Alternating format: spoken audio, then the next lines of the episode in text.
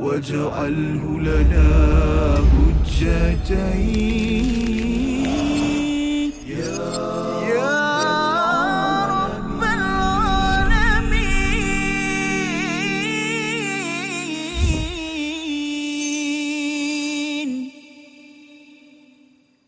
بسم الله الرحمن الرحيم.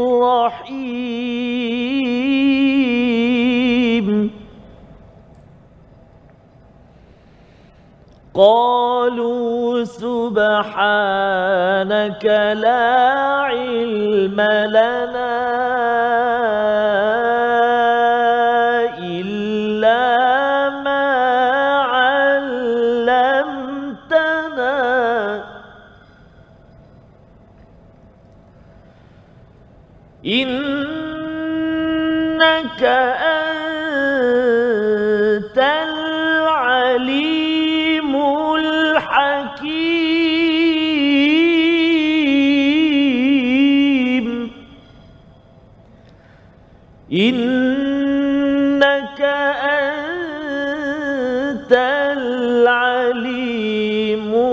الحكيم.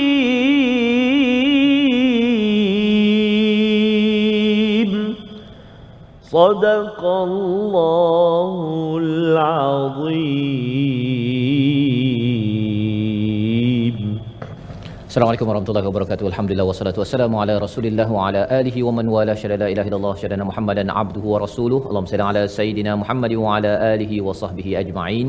Amma ba'du. Apa khabar tuan-tuan dan puan yang dirahmati Allah sekalian? Kita bertemu dalam My Quran Time, Quran Salat Infak untuk sama-sama kita mengulang kaji selama dua halaman pada minggu ini yang telah pun kita ikuti blok demi blok pada minggu ini dan insya-Allah pada hari ini kita mengalung-alungkan kehadiran tokoh panel untuk berkongsi permata-permata daripada Al-Quran Al-Fadil Ustaz Dr. Sanusi Azmi. Apa khabar Doktor?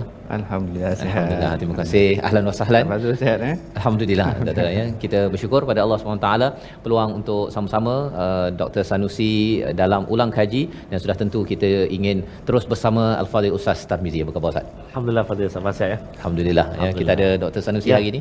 Smile apa? Senyum sama. Oh, Ustaz Smile. Ustaz Smile. Ustaz Okey.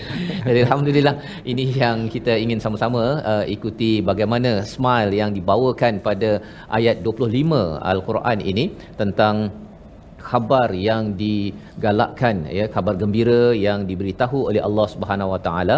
Sebelum kita teruskan kita mulakan dengan doa kita. Subhanakala ilmalana illa ma 'allamtana innaka antal alimul hakim. Rabbi zidni ilma. Mari sama-sama kita melihat kepada ayat yang ke-25 kita baca dahulu bagaimana janji daripada Allah Subhanahu Wa Taala khabar gembira yang pasti akan menyebabkan kita tersenyum. Dan dalam masa yang sama kita berdoa minta Allah jadikan kita sebahagian daripada ahli syurga yang dinyatakan pada ayat yang ke-25 bersama Al-Fadil Ustaz Tarmizi Abdul Rahman. Terima kasih Fadil Ustaz Fazrul. Bismillahirrahmanirrahim. Assalamualaikum warahmatullahi wabarakatuh. Alhamdulillah. Wassalatu wassalamu ala rasulillah wa ala alihi wa sahbihi wa man walah wa ba'd. Allahumma salli ala sayyidina Muhammad wa ala ali sayyidina Muhammad. Yang dikasihi lagi dimuliakan Al-Fadil Ustaz Prof. Madya Dr. Ahmad Sanusi. Uh, senyum sokmo. Ah, Alhamdulillah. Saya kira ini uh, kali pertama eh, Kali pertama, berkunjung ke teratak MQT 2.0 Betul, eh. betul. Wah, subhanallah. Dan pastinya Ustaz Fazal bukan ini yang pertama kalilah. Ya. Berkali-kali lagi. Ya, sama ada di sana atau di sana Oh. Okey. Masya-Allah. Subhanallah, subhanallah. eh. Jadi tuan-tuan dan puan-puan, ibu ayah yang berada di studio apa khabar?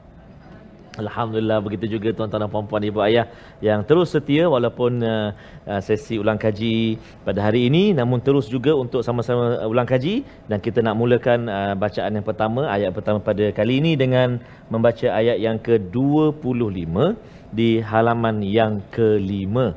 Jadi jika sudah bersedia, mari kita gemakan kita baca sama-sama ayat yang ke-25. A'udzubillahi minasyaitonirrajim. بسم الله الرحمن الرحيم. وبشر الذين آمنوا وعملوا الصالحات أن لهم جنات أن لهم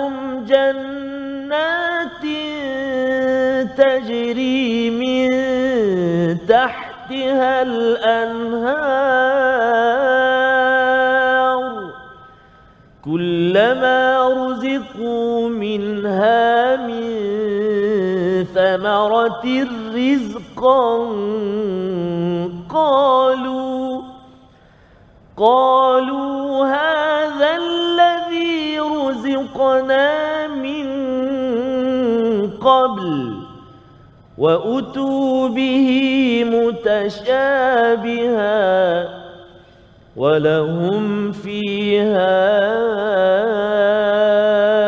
أزواج مطهرة وهم فيها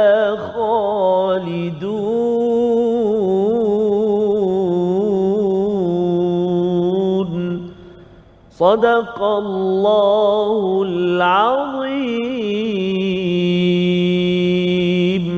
Surah Al-Nazim ayat yang ke-25 dan sampaikanlah kabar gembira kepada orang-orang yang beriman dan beramal soleh bahawa disediakan untuk mereka syurga yang di bawahnya mengalir sungai-sungai. Setiap kali mereka diberi rezeki buah-buahan dari syurga mereka berkata inilah rezeki yang diberikan kepada kami dahulu.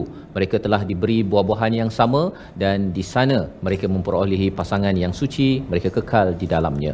Dalam ayat ini bercerita tentang syurga sebagai gambaran Ustaz ya, uh, ganjaran kepada orang yang beriman dan beramal soleh. Uh, dinyatakan tentang buah-buahan, rezeki dan juga pasangan yang suci. Mengapa buah-buahan, makanan dan pasangan itu diberikan penekanan pada ayat awal pertama lah ya berkaitan dengan syurga dalam Al-Quran ini. Silakan doktor. Baik, terima kasih Ustaz Fazrul, Ustaz Tarmizi. Alhamdulillah Rabbil Alamin. Uh, terima kasih atas soalan juga. Soalan ni sebenarnya adalah satu soalan yang menarik kerana Allah Ta'ala menggambarkan kepada kita bagaimana sebenarnya dalam Al-Quran digambarkan syurga itu dengan pelbagai nikmat. Dan di sini yang menariknya susunan nikmat itu diberikan susunan yang menyebutkan buah-buahan dahulu sebelum disebutkan mengenai tentang pasangan. Yang ni kalau tuan-puan perhatikan, dia kata kullama ruziqu minha min thamaratir rizqa qalu hadha alladhi ruziqna min qablu wa utubihi mutasyabiha walahum fiha azwajun mutahharah. Tengok di sini Allah Taala sebutkan dahulu mengenai tentang buah-buahan, kemudian barulah Allah Taala sebutkan mengenai tentang kita akan dapat pasangan. Nanti akan datang beberapa persoalan. Yang pertama, kenapa Allah Taala sebut dahulu mengenai tentang buah-buahan, kemudian baru disebutkan mengenai tentang pasangan. Buah-buahan ni secara umumnya adalah menggambarkan tentang nikmat syurga yang tentang ketinggian dia ataupun kita boleh gambarkan mengenai tentang satu perkara yang mungkin menggambarkan tentang kemewahan. Kita pernah bincang sebelum ni kemewahan kerana orang yang ada di rumahnya buah-buahan yang yang tidak ada pada rumah orang lain. Kalau kita datang rumah orang, kadang-kadang ada setengah orang ada buah anggur atas meja dia. Kalau tuan-puan pergi rumah Ustaz Timizi, ah masya-Allah bukan plastik ni. Ada durian atas meja dia. Masya Bukan Allah. main-main maknanya. Ya. Memang serius betul lah maknanya dia punya kemewahan di rumah Ustaz Timizi ada di situ.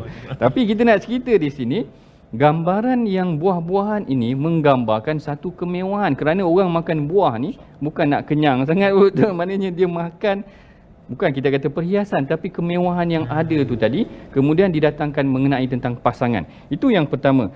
Yang yang kita boleh gambarkan juga di sini gambaran tentang buah-buahan ini Allah Taala sebutkan hadzal apa? Wa qalu hadzal ladzi ruziqna min qablu buah-buahan ni kami telah diberikan sebelum ni. Dia kata begitu. Dah diberikan sebelum ini. Ha ini ada perselisihan sikit dalam kalangan ulama. Ada yang kata dah diberikan maksudnya dia dah dihidangkan. Maknanya bila dia makan buah tu datang lagi buah yang dihidangkan kepada dia. Lalu dia kata eh buah ni kami dah dapat dah tadi. Ha, macam kita biasa datang kat ni dah dapat dah tetapi rupanya rasa dia berbeza. Sekalipun buah tu nampak rupanya sama. Ha, ini ini yang ditafsirkan oleh sebahagian ulama. Ada yang kata ruzikna min qablu. Ini maksudnya adalah dia diberikan buah-buahan tersebut dah diberikan di dunia. Tetapi apabila diberikan semula dalam syurga dia rasa benda ni tak tak pernah ter, terfikir. Ataupun rasanya tidak pernah dirasai seperti mana yang pernah dirasai di dunia itu tadi. Ini berbeza tentang apa yang kita faham mengenai tentang buah-buahan tersebut. Kalau kita melihat dalam tafsir, sebenarnya saya perhatikan juga sebelum uh, sebelum datang ni tadi tafsir Ibnu Kathir, tafsir Ibnu Ashur, tafsir Tantawi, tafsir Qurtubi kebanyakannya tidak menceritakan kenapa hikmah Allah Taala cerita buah dahulu baru pasangan. Jadi yang ini saya kira satu penafsiran ataupun kita tadabbur sedikit. Kenapa Allah Taala sebut buah-buahan dahulu kemudian barulah diceritakan mengenai tentang pasangan. Yang pertama, kerana buah-buahan ini adalah nikmat umum yang semuanya boleh menikmatinya. Berbanding dengan pasangan, kadang-kadang lelaki lebih menikmati. Maknanya dia lebih suka bidadari diberikan dan sebagainya. Sedangkan buah-buahan ini adalah satu perkara yang umum yang boleh dinikmati oleh semua yang menerima nikmat dalam syurga itu tadi. Yang keduanya, kalau kita perhatikan juga, nikmat yang dirasai ataupun nikmat perut ini, kadang-kadang dia mengatasi nikmat uh, batin ni maknanya nikmat ke, uh, kemaluan ni tadi. Kalau kita tengok bagaimana Rasulullah mengajar para sahabat untuk mengatasi nikmat kemaluan ini tadi Rasulullah ajar berpuasa kan mana potong makanan itu akan terpotonglah kehendak dalam dia tu tadi. Maknanya memang manusia dia boleh berseronok dengan wanita tanpa makan sekalipun tetapi kenikmatan itu akan dirasai sekiranya dia dah makan dah cukup dahulu baru dia pergi kepada nikmat seterusnya menggambarkan seakan-akan tinggi lagi nikmat buah-buahan itu tadi berbanding nikmat pasangan. Nikmat pasangan nikmat buah-buahan umum semua lelaki perempuan menikmatinya. Eh, kemudian nikmat buah-buahan ini juga adalah satu perkara yang yang kita kata boleh melangkaui ataupun mematikan nikmat uh, batini ataupun nikmat dalaman itu tadi. Dan kemudian kalau kita perhatikan juga apabila ayat ini diturunkan dia diturunkan di di ayat yang madaniyah maknanya selepas daripada uh, hijrah itu tadi diturunkan kepada komuniti yang telah maknanya bertamadun. Maknanya orang Mekah itu orang Madinah itu telah ada susunan dia punya uh, qanun undang-undang sistem dan sebagainya. Kita perhatikan bagaimana Allah Taala menceritakan kepada kita bahawa nikmat buah-buahan ini apabila dia nak berikan penyampaian kepada orang Arab orang Arab boleh faham dah nikmat buah-buahan ini adalah satu perkara yang uh, kadang-kadang dia lebih sukar untuk didapati sebenarnya. Saya bagi contoh sebenarnya kalau macam dia berada di satu kawasan di Madinah ataupun di Makkah itu tadi, maknanya kalau di Madinah dia nak dapatkan buah-buahan yang tertentu, dia hanya boleh dapatkan buah-buahan yang ada di Madi, di Madinah saja, betul tak? Maknanya kat Madinah saja. Kalau dia nak makan durian macam tadi ataupun strawberry macam tadi, dia kena pergi tempat lain. Dia kena pergi Cameron Highland ke dan sebagainya berbanding dengan wanita kalau dia nak ada dah di Madinah. Maknanya gambaran tentang kenikmatan, ketinggian buah-buahan ni kadang-kadang dia tidak boleh didapati di, di satu kawasan tempat tersebut. Jadi ini barangkali antara hikmah Allah Ta'ala menyatakan kau orang akan dapat buah-buahan. Dia orang pun terfikir buah-buahan yang macam mana yang kat sana kita boleh dapat? Boleh dapat. Sebab kalau sekadar wanita dia akan ada depan mata dia sahaja. Dia dah boleh dapat dah. Ini mungkin dari aspek sosiologinya bagaimana ayat itu menggambarkan kepada orang Arab itu tentang kelebihan nikmat buah-buahan itu tadi yang mungkin kalau penduduk Madinah mereka hanya mungkin tergambar buah-buahan yang tertentu sahaja tamar ke anggur ke tapi bila diceritakan tentang buah-buahan lain akan menambahkan lagi keinginan mereka kepada syurga berbanding dengan pasangan-pasangan mereka itu tadi. Ha, itu saya kira antara perkara yang kita boleh gambarkan kenapa pada awal fasa itu tadi diceritakan tentang kelebihan buah-buahan dahulu lebih utama kemudian baru masuk pasangan yang mungkin kita dapat gambaran juga pasangan dalam syurga tidak sama seperti di dunia itu tadi Saya ucapkan pada Al-Fadhil Ustaz Dr. Sanusi untuk menjelaskan kepada kita tentang nikmat di syurga dan insyaAllah kita berehat sebentar kembali semula dalam My Quran Time Quran Salat Infaq insyaAllah واجعله لنا حجتين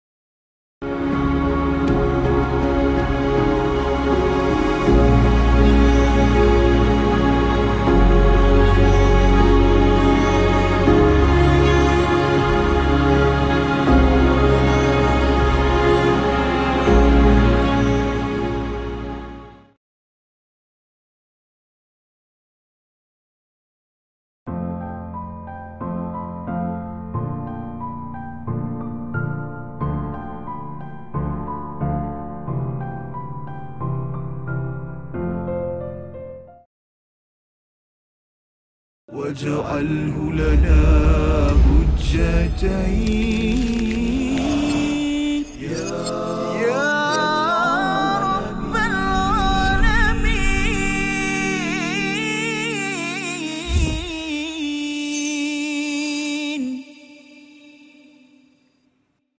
إن الله لا يستحيي أن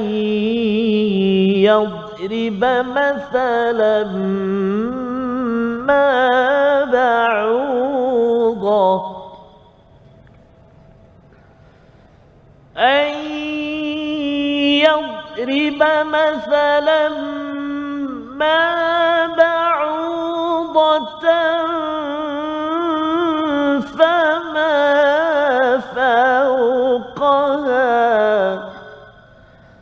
صدق الله العظيم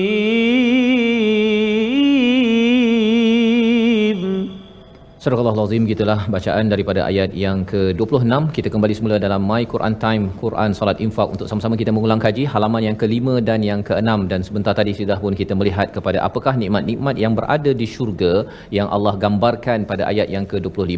Maka kita menerusuri kepada ayat 26 dan 27 tentang satu kumpulan manusia yang tidak ataupun yang berinteraksi dengan misal ya misal yang dibawakan oleh Allah Subhanahu Wa Taala uh, seperti seekor nyamuk ataupun yang lebih kecil dari daripada itu apakah maksud di sebalik misal dan mengapa ayat ini diberikan penekanan sejurus selepas kita bercakap tentang ganjaran syurga terus kita bersama al-fadil ustaz Dr Ahmad Sanusi silakan ustaz Baik, terima kasih Ustaz Fazrul dan Ustaz Tirmizi. Sebenarnya uh, ini adalah satu perbincangan yang menarik. Kenapa Allah Ta'ala setelah menyebutkan tentang nikmat yang ada di dalam syurga, kemudian kembali mengajak manusia berfikir tentang perumpamaan, misal yang didatangkan di dalam Al-Quran, iaitu misal ataupun perumpamaan yang didatangkan di sini adalah didatangkan dengan nyamuk. Jadi ada beberapa perkara yang perlu kita catatkan di sini. Yang pertama Allah Taala nak mengajak manusia berfikir dengan kerangka yang lebih tepat ataupun kerangka yang lebih benar yang mana sebenarnya antara punca penurunan ayat innallaha la yastahi an yadriba mathalan ma ba'udatan fama fawqaha ini adalah apabila Allah Taala telah banyak memberikan perumpamaan di dalam al-Quran. Allah Taala cerita tentang lalat, Allah Taala cerita tentang labah-labah dan sebagainya. Rupa-rupanya respon daripada orang kafir, orang munafik dan juga orang Yahudi berbeza. Orang Yahudi dia gelakkan apabila Allah Taala datangkan ayat-ayat tentang lalat, tentang uh, labah-labah dan sebagainya. Kerana dia kata mustahil ayat ataupun Quran ini diturunkan oleh Allah. Kerana dia cerita tentang binatang-binatang kecil ini. Ha, tentang serangga-serangga ni dia kata takkanlah ini kalamullah. Kerana dia cerita benda kecil-kecil. Macam tu juga dengan orang musyrikin. Juga mereka menafikan bahawa al-Quran ini diturunkan kerana dia datangkan perumpamaan benda-benda yang remeh. Lalu inilah perubahan yang diajak oleh Allah Taala mengajak manusia memberikan ha, satu lontaran cara fikir yang lebih tepat iaitu walaupun sekecil-kecil ma ba'udatan fama fawqaha walaupun sekecil uh, nyamuk ini tadi ataupun yang lebih halus ataupun lebih besar daripada dia dia sebenarnya adalah memberikan kesan dalam kehidupan manusia di sini tuan-puan perhatikan perkataan yang digunakan ba'udah. Ba'udah ni datang dalam bentuk muannas iaitu yang yang perempuan. Kalau kita kata di sini nyamuk betina lah, nyamuk perempuan ataupun nyamuk betina, yang mana kalau kita melihat dari aspek saintifiknya juga, nyamuk betina ini yang gigit kita. Ha, nyamuk jantan dia hanya pergi kepada uh, binat uh, apa buah-buahan dan sebagainya. Yang pergi kepada kita, gigit kita inilah nyamuk betina, yang mana daripada sini pun sebenarnya ketepatan perumpamaan yang diberikan oleh Allah Taala. Bagaimana walaupun dalam seketil nyamuk itu tadi dia berusaha untuk kelangsungan spesies dia dia terpaksa gigit. Maknanya untuk telur dia ke kan sebab dia nak dia nak mendapatkan protein yang cukup untuk membuahkan uh, telur dia tu tadi dia terpaksa mendapatkan apa uh, darah tu tadi walaupun dalam keadaan yang sukar. Ini sebenarnya perumpamaan yang cantik mengenai tentang pengorbanan bagaimana walaupun dalam makhluk yang halus dia mengorbankan diri dia. Kalau dia tersalah gigit dia boleh ditepuk. Ha, kalau dia, jepuk dia boleh mati. Walaupun untuk meneruskan kelangsungan dia dia terpaksa gigit. Walaupun dalam makhluk yang halus Allah Taala berikan perumpamaan yang cantik dalam kehidupan kita. Saya kembalikan tuan-puan kepada teknik bagaimana Rasulullah mengajak kita berfikir sangat cantik. Dalam perkara yang halus dan lemah ini Rasulullah cuba gambarkan sesuatu yang besar yang ini kita gambarkan nyamuk yang kecil mesejnya adalah sangat besar tentang pengorbanan, tentang kelangsungan, tentang bagaimana Allah Ta'ala mengajak kita berfikir tentang makhluk yang halus. Rasulullah satu hari diperhatikan tentang Talhah bin Ubaidillah. Sayyidina Talhah ini, dia tercedera. Saya cerita ni dalam buku 40 hadis mengenai tentang OKU. Tangan dia syallak. Yadu Talhah syallak ni maksudnya tangan dia longlai ataupun macam lumpuh. Tetapi Rasulullah punya perspektif yang diajar kepada para sahabat berbeza. Rasulullah kata uh, man sarrahu an yanzura. Siapa yang nak lihat kepada lelaki uh, yamshi uh, an yanzura syahidin yamshi alal ard. Siapa yang nak tengok lelaki yang telah syahid tetapi masih berjalan di atas muka bumi maka perhatikanlah kepada Talha. Talha tadi tangan dia dah cacat. Orang kalau kita tengok orang yang kat luar tu jalan dengan tempang kita akan pandang rendah pada dia tetapi Rasulullah memberikan perspektif yang berbeza walaupun tangan dia lumpuh dia adalah seumpama syahid. Syahid ni orang dah meninggal dah. Tetapi Rasul kata ia adalah syahid yang berjalan di atas muka bumi. Sama juga kalau tuan-puan perhatikan kisah mengenai tentang Sayyidina Abdullah bin Mas'ud yang mana orang gelakkan dia linahi fi saqaihi kerana halusnya betis dia tetapi Rasul puji. Saya nak ceritanya bagaimana perubahan cara fikir yang dibawa oleh Al-Quran dan juga uh, Rasulullah itu tadi benda yang halus, benda yang kecil tetapi diolah dengan cara fikir dengan melihat dengan perspektif yang berbeza. Nyamuk walaupun kecil tetapi kesan dia boleh membawa kepada kematian kalau tak dijaga. Tengok yang denggi sebenarnya dulu saya ingat Menteri Agama yang lalu uh, Datuk Zul, uh, Zulbakri ada cerita tentang walaupun kita concern tentang COVID tetapi dalam masa yang sama sebenarnya kes, kes denggi pun tinggi juga. Dia bermula dengan nyamuk yang kecil sahaja. Manusia melihat dengan cara yang berbeza. Begitu juga dengan Al-Quran. Allah Ta'ala tampilkan perumpamaan walaupun dengan nyamuk menceritakan tentang nikmat dan kaedah manusia berfikir sebenarnya itulah yang membawa mereka ke dalam syurga. Maknanya melihat kepada bagaimana cara berfikir orang beriman, dia akan melihat kepada kebenaran, tidak memandang rendah perkara-perkara yang remeh. Ha, inilah yang membezakan antara orang beriman dengan orang kafir. Seperti mana yang diceritakan dalam ayat ke-26 ini. Terima kasih diucapkan pada Al-Fadhil Ustaz Dr. Sanusi untuk menjelaskan bagaimana kepentingan ya, misal di dalam di dalam Al-Quran dan lebih daripada itu, ia membina cara fikir Ustaz. Ya. Bukan sekadar misal tetapi ia membina cara fikir, melihat kepada sesuatu perkara ya, dan ini membawa kepada dua jalan. Satu jalan kesesatan yang dinyatakan di hujung ayat 26 itu ataupun jalan hidayah yang sudah tentunya kerangka fikir itu mencerahkan dan cerah dan cerah-cerah sampailah menuju ke syurga Allah Subhanahu Wa Taala. Ini yang kita harapkan dengan kita makin membaca al-Quran kita memahaminya memahami misalan yang diberikan cara berfikir aras tinggi itu membawa kita tinggi ke syurga. Ha, bukannya fikir aras tinggi doktor ya tapi dia punya uh, kedekatan kedekatan kepada Allah itu jauh disebabkan hanya berfikir aras tinggi itu nak dapat A sahaja. Kita tak naklah begitu kan. Kita nak kalau boleh A-nya itu A yang menuju kepada Allah Subhanahu Wa Taala mendapat hidayah seperti mana di dalam ayat 26 sebentar sebentar tadi.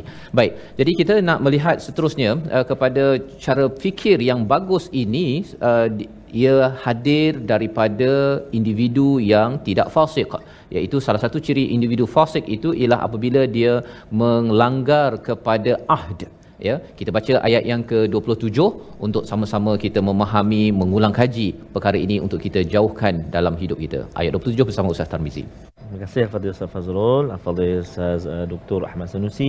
Tuan-tuan dan puan-puan ibu ayah dikasihi Allah Subhanahu Wa Taala, ayat yang ke-27 uh, antara kalimah yang perlu kita beri perhatian iaitu kalimah mitsaqih. Huruf tha kan? mithaqi ha kalimah tu eh jadi kita kita baca sama jom ayat yang ke-27 a'udzubillahi minasyaitonir rajim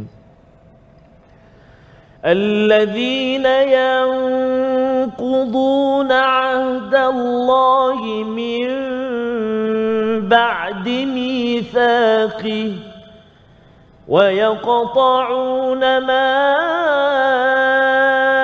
أمر الله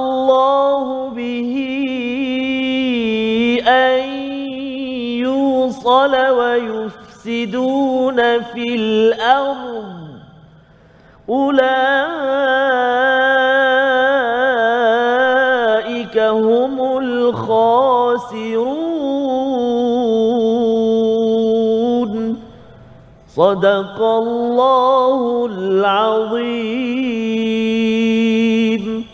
Orang-orang yang melanggar perjanjian Allah setelah perjanjian itu diteguhkan dan memutuskan apa yang diperintahkan Allah untuk disambungkan dan berbuat kerosakan di muka bumi mereka itulah orang-orang yang yang rugi. Ini adalah beberapa ciri orang yang digelar sebagai fasik dan orang-orang ini dinyatakan pada ayat yang ke-26 sebagai yang disesatkan. Ya tidak mampu untuk mempunyai cara fikir yang baik dan mendapat hidayah jauh daripada hidayah Allah Subhanahu taala. Jadi apakah yang dimaksudkan dengan ahd iaitu diterjemahkan sebagai perjanjian. Kita berehat sebentar, kembali semula selepas ini dalam My Quran Time, Quran Salat Infak. واجعله لنا حجتين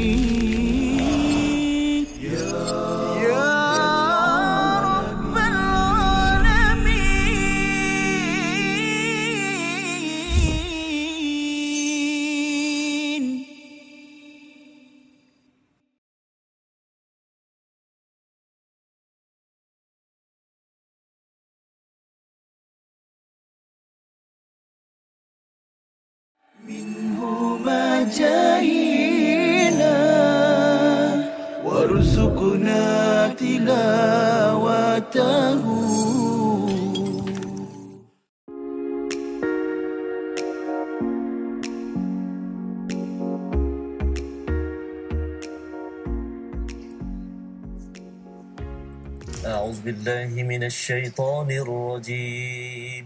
واجعله لنا حجتين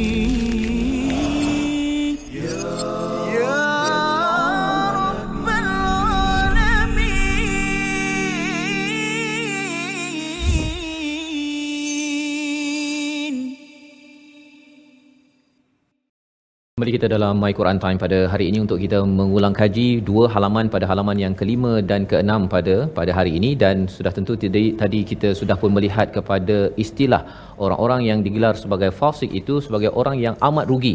Amat rugi kerana ditawarkan untuk mendapat rahmat daripada Allah menuju ke syurga tetapi diabaikan. Dan salah satu sifatnya adalah melanggar kepada ahd iaitu melanggar kepada perjanjian Allah selepas sudah pun memeterai perjanjian tersebut. Apakah yang dimaksudkan dengan ahd? Terus kita bersama pada hari ini bersama Al-Fadhil Ustaz Dr. Sanusi. Silakan Ustaz.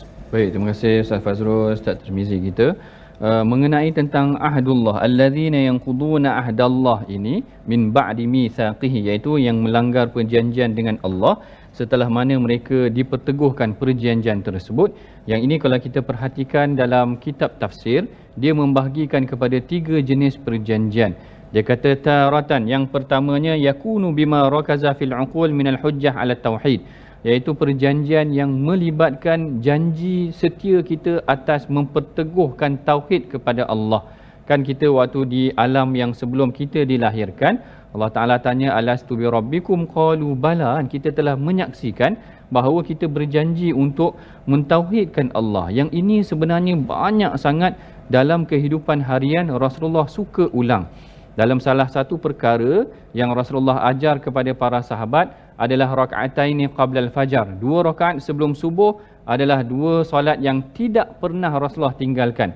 Sayyidatina Aisyah kata dua rakaat sebelum subuh adalah solat yang Rasulullah tidak pernah tinggalkan sama ada ketika dia di Madinah ataupun ketika dia bermusafir. Apa yang dia ajar kepada para sahabat dalam dua rakaat sebelum subuh ini baca kul ya ayyuhal kafirun dengan kul huwallahu ahad. Yang mana kedua-dua surah ini sebenarnya dinamakan sebagai suratul ikhlas. Surah Kafirun juga dinamakan sebagai suratul ikhlas kerana menyucikan ketauhidan kita kepada Allah. Daripada awal pagi Rasulullah ingatkan sehinggalah sampai nak tidur lepas maghrib dua rakaat lagi dibaca surah yang sama juga. Ini sebenarnya mengukuhkan perjanjian kita dengan Allah. Itu yang ahdullah yang pertama. Ahdullah yang kedua ataupun ahdullah yang kedua ini adalah perjanjian kita atas apa yang telah disampaikan oleh para rasul. Maknanya melalui lisan para rasul mewajibkan kita solat, kita kena zakat, kita kena menunaikan haji atau apa-apa sahaja yang telah diwajibkan perjanjian kita. Kalau sahabat dahulu dia ada bai'ah dia dia ada perjanjian akan mengutuskan ataupun akan tidak meninggalkan solat tidak berzina tidak mencuri dan sebagainya. Ha, ini jenis perjanjian yang kedua yang dinyatakan oleh Imam Tantawi Syekh Tantawi. Dan yang ketiganya adalah mengenai tentang perjanjian yang biasa kita buat sesama dengan manusia kita dah berjanji dah dengan orang tu sekian sekian sekian kalau kita tidak menepati perjanjian tersebut sebenarnya seakan-akan kita melanggar perjanjian kita dengan Allah juga. Masya Allah cantik sebenarnya. Setiap perilaku harian kita kita seakan-akan berjanji dengan Allah. Ha, yang ini yang sepatutnya kita faham. Kerana orang yang disebutkan oleh Ustaz Fazrul tadi orang yang fasik ini salah satu sikapnya melanggar perjanjian orang-orang munafik melanggar perjanjian. Bahkan inilah yang Rasulullah tekankan jauhkan diri kita daripada perkara yang melanggar perjanjian ini kerana kita tidak mahu disifatkan mempunyai ciri orang. Munafik fasik dan dan sebagainya. Itu yang dimaksudkan dengan perjanjian Allah itu tadi.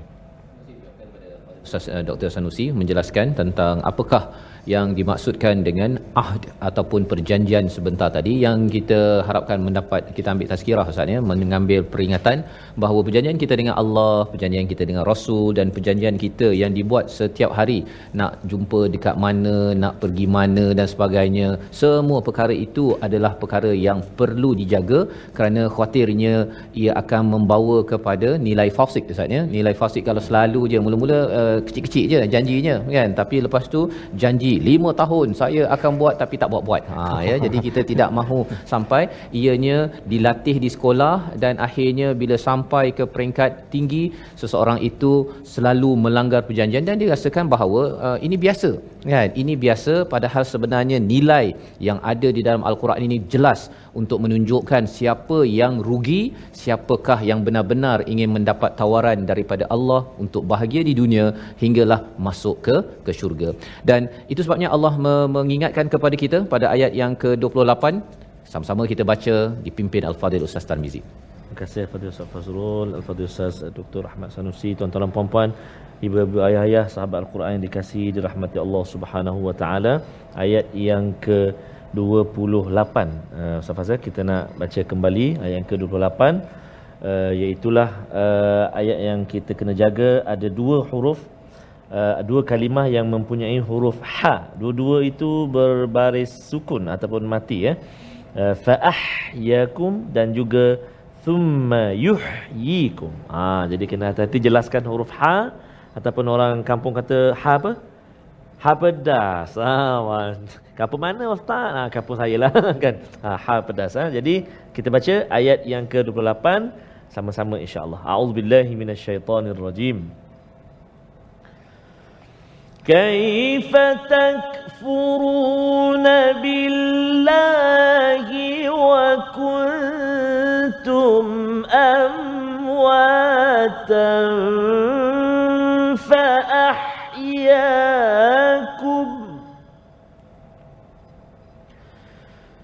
ثم يميتكم ثم يحييكم ثم إليه ترجعون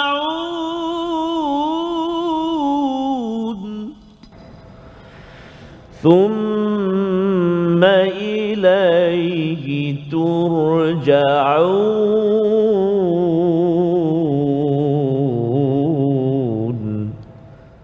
صدق الله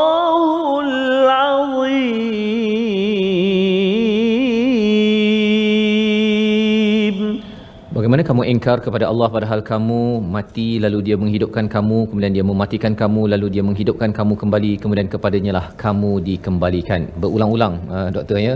Mati hidup mati hidup. Ni okey. Uh, tetapi dalam ayat eh, kalau bahasa Arabnya ini amwatan fa ahyakum ya. Kemudian pada yang keduanya summa yumitukum summa yuhyikum ya. Fa ahyakum dengan yuhyikum ini uh, saya yakin ia merujuk kepada perkara yang berbeza ya. Tetapi mengapa digunakan pada peringkat awal itu bila Allah hidupkan itu uh, kita di dunia ini fa ahyakum tetapi bila bercakap tentang kehidupan kita di suatu alam nanti menggunakan perkataan yuhyikum kalau ada penerangan di mana apa untuk kita ambil perhatian. Silakan. Terima kasih Ustaz Fazrul, Ustaz Trimizi. Kalau kita perhatikan ada dua perkataan ahyakum yuhyikum dari aspek terjemahannya merujuk kepada menghidupkan kamu. Kan? Menghidupkan kamu kehidupan yang pertama fa ahyakum itu memang menjadikan kita khalqukum. Kalau dalam tafsir mengatakan khalqukum iaitu dia menggunakan fi'il madhi fa ahyakum maknanya Allah Taala telah menjadikan kita menghidupkan di sini maksudnya menjadikan digunakan fi'il madhi Manakala kalau kita tengok perkataan kehidupan yang kedua yuhyikum iaitu menghidupkan juga kamu didatangkan dengan fa'il mudhari' kalau dalam bahasa Arabnya iaitu akan menghidupkan kita semula setelah kita dimatikan maksudnya adalah ketika hari kebangkitan hari kebangkitan. Sebab tu dua fi'il ini barangkali berbeza. Yang pertama adalah kerana kehidupan kejadian itu telah berlaku. Maknanya kita telah dijadikan dan dah dihidupkan. Manakala yang keduanya pula adalah akan dihidupkan semula. Maknanya hari kebangkitan belum lagi berlaku tetapi akan dihidupkan semula. Menceritakan tentang bahawa manusia itu mm, dia akan dihidupkan dan dia didatangkan kisah ini penceritaan ini dengan fi'il madhi. Dan ianya juga mungkin dari aspek tadabbur menceritakan perjalanan hidup manusia ini ada turun jatuh bangkit naiknya. Dan kadang-kadang jiwa dan hati manusia pun boleh hidup dan boleh mati juga ada kalanya jiwa ni berat nak bangun susah nak nak bangun solat pun susah.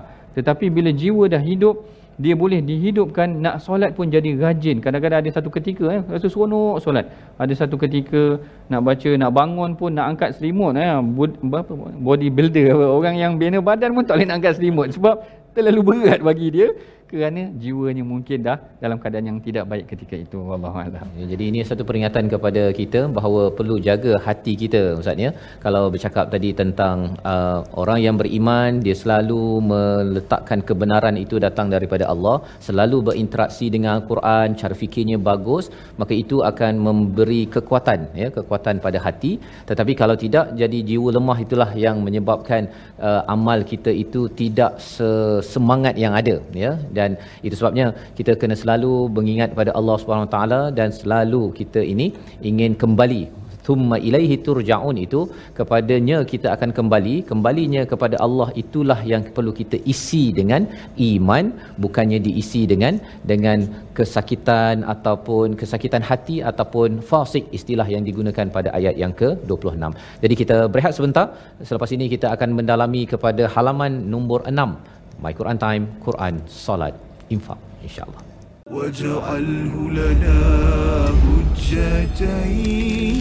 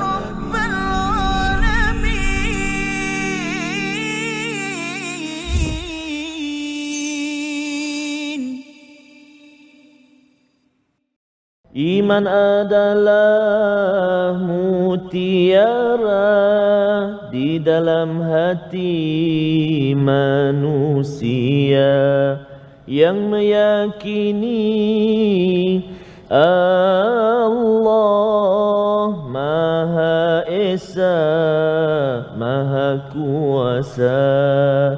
Tanpamu iman bagaimanalah Merasa diri hamba padanya.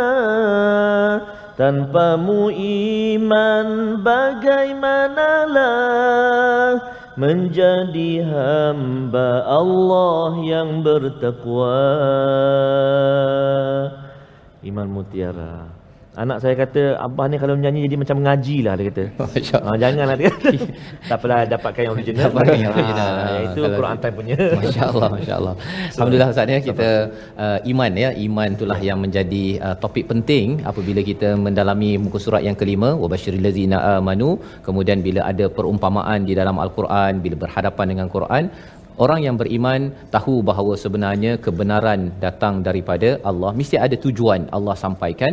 Bukannya seperti orang-orang yang kufur yang mempersendakan, memperkecilkan apa perkataan daripada Allah Subhanahu Wa Taala. Dan uh, atas dasar iman itulah kita uh, iman dan ilmu membawa kepada ayat yang ke-30 daripada surah Al-Baqarah yang kita ingin baca. Bagaimana pe, penciptaan ataupun diciptanya khalifah di atas muka bumi ini penuh dengan sejarah ilmu yang penting kita maknai. Ayat 30 bersama Al-Fadhil Ustaz Tarmizi Abdul Rahman. Terima kasih Al-Fadhil Ustaz Fazrul, Al-Fadhil Ustaz Prof. Uh, Dr. Ahmad Sanusi, tuan-tuan puan-puan ibu ayah dikasih Allah Subhanahu Wa Taala ayat yang ke-30 kita nak baca sekali lagi sama-sama di muka surat yang ke-6 atas sekali insya-Allah. A'udzubillahi minasyaitonirrajim. وَإِذْ قَالَ رَبُّكَ لِلْمَلَائِكَةِ إِنِّي جَاعِلٌ فِي الْأَرْضِ خَلِيفَةً قالوا أتجعل فيها من يفسد فيها ويسفك الدماء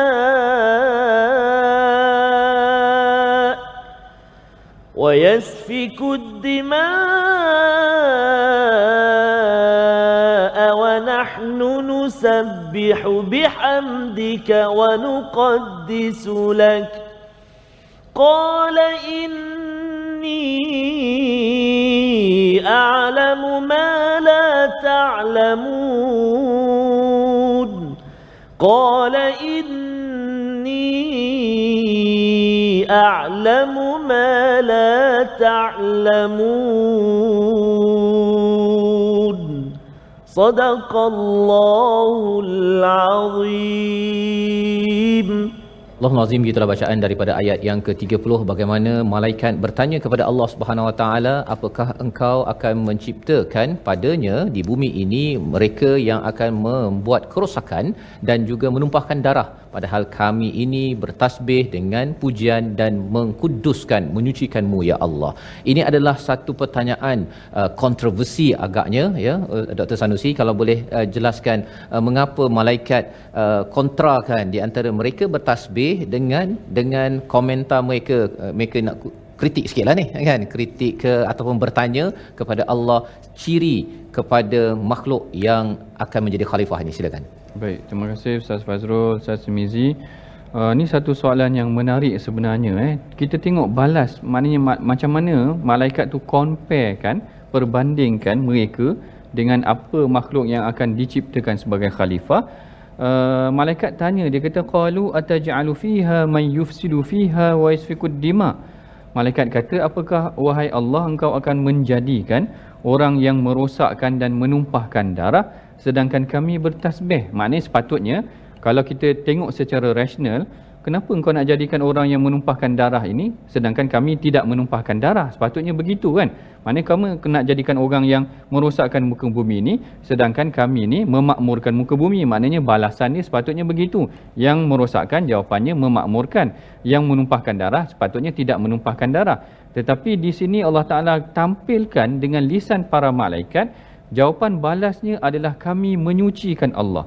Ha, kenapa uh, nak lantik orang yang mungkin menumpahkan darah sedangkan kami nusabbihu bihamdika kami menyucikan Allah dan uh, memujimu ha, memuliakan kamu. Jadi di sini kita nampak sebenarnya uh, kita boleh katakan kemuncak ketaatan adalah dengan menyucikan Allah. Ha, jawapan dia begitu. Maknanya kenapa malaikat tidak menjawab dengan uh, kami tidak menumpahkan darah kami memakmurkan kerana malaikat ini sendiri pun mungkin telah diarahkan ataupun dia tahu bahawa kemuncak ketaatan bukanlah sekadar memakmurkan muka bumi, bukanlah sekadar tidak menumpahkan darah tetapi meninggikan Allah ataupun menyucikan Allah dalam setiap perlakuan kita. Tidak memadai manusia itu melakukan kebaikan tetapi dalam masa yang sama sebenarnya dia mensyirikkan Allah. Kalau tuan-puan, ibu ayah masih lagi ingat pada Quran Time yang mungkin pertama dahulu kita bincangkan mengenai tentang suratu Idza Jaa Nasrullah. Dan Idza Jaa Nasrullah ni cerita tentang perang Fathu Mekah. Fathu Mekah ni penumpahan darah, betul tak? Maknanya pembukaan perang, peperangan berlaku akan berlaku pertumpahan darah. Tetapi apabila umat Islam berjaya tanpa pertumpahan darah yang ketara, apa perintah Allah? Allah Taala kata idza jaa nasrullahi wal fath wa ra'aitan nasa yadkhuluna fi dinillahi afwaja fasabbih. Tengok. Ha, yang Allah Taala ajak adalah fasabbih. Bukannya dikatakan makmurkanlah muka bumi ini, bersyukurlah kepada aku, dirikanlah solat kepada aku. Kemuncaknya Allah Taala kata fasabbih bismi eh, bihamdi rabbika in wastaghfir innahu kana tawwaba. Tengok di situ sebenarnya sangat cantik pada awal ceritakan tentang asal kejadian manusia sepatutnya mengangkat kemuliaan ketaatan kepada Allah hujung nanti dalam juzuk yang ke-30 kembali ingatkan kepada kita kerosakan akan berlaku pertumpahan darah akan berlaku.